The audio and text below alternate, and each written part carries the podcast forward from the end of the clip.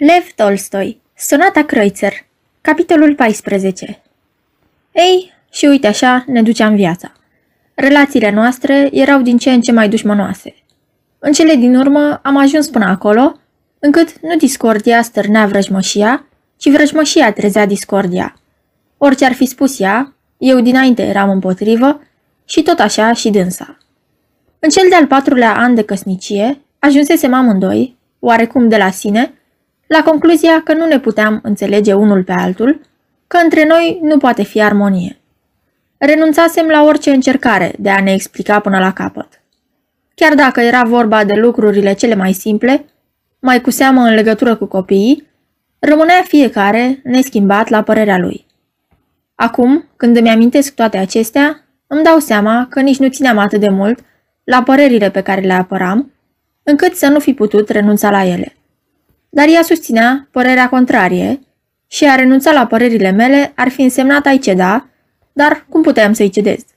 La fel și ea. Socotea de bună seamă că totdeauna dreptatea era de partea ei, iar eu mă consideram totdeauna un sfânt față de ea. Când rămâneam între patru ochi, eram, ca să zic așa, condamnați la tăcere sau la discuții de așa natură, încât sunt convins că și animalele le pot purta între ele. Cât e ceasul? E timpul să ne culcăm. Ce avem de mâncare la prânz? Unde mergem astăzi? Ce mai scrie la gazetă? Să trimitem după doctor. Pe masa o doare gâtul. Dacă ieșeam cât un fir de păr din această sferă de discuții, redusă la ultima limită, cearta izbucnea pe loc. Ajungeam la ciorovăieli și cuvinte încărcate de ură pentru o cafea, pentru un șervet, pentru o droșcă sau pentru cine știe ce fleac la jocul de cărți.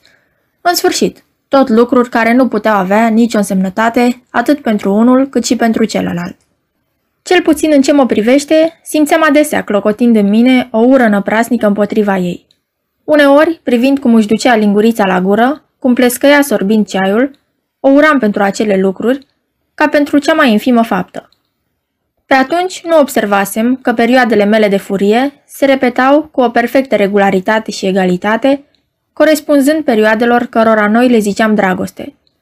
O perioadă de dragoste intensă atrăgea o lungă perioadă de furie, o manifestare mai slabă de dragoste atrăgea o perioadă mai scurtă de vrajbă.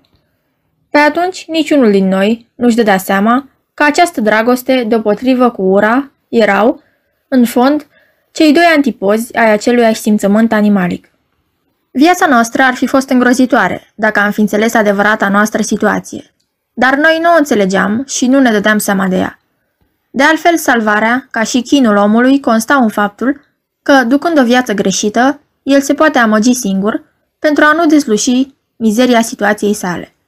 Așa am procedat și noi. Ea căuta uitarea în treburi veșnic arzătoare, în legătură cu gospodăria, cu mobilatul casei, cu toaletele și cu hainele copiilor, în învățătura și sănătatea copiilor. La rândul meu, și eu îmi aveam beția mea, beția slujbei, a vânătorii, a jocului de cărți. Amândoi eram mereu ocupați. Amândoi simțeam că, cu cât vom fi mai ocupați, cu atât mai înverșunați vom putea fi unul împotriva celuilalt. Cred și eu că-ți vine la îndemână să faci mofturi, îmi ziceam despre dânsa. Toată noaptea m-ai chinuit cu scenele tale, iar astăzi am ședință. Ție ce-ți pasă? Nu numai că gândea ea, dar și spunea. Eu însă n-am închis ochii toată noaptea din cauza copilului. Și uite așa trăiam, învăluiți necontenit într-o negură, care ne împiedica să vedem situația în care ne aflam.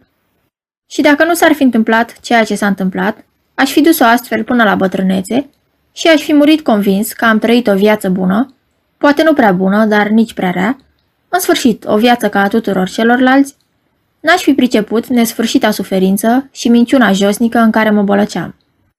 Eram ca doi prizonieri, legați cu același lanț și roși de ură unul împotriva celuilalt și ne înveninam unul altuia viața, străduindu-ne să nu vedem lucrul acesta. Pe atunci încă nu știam că în 99% din căsnicii oamenii trăiesc același infern ca și mine și că nici n-ar putea fi altfel. Pe atunci încă nu știam toate acestea nici despre alții, nici despre mine. E surprinzător câte coincidențe survin într-o viață normală și chiar într-una anormală.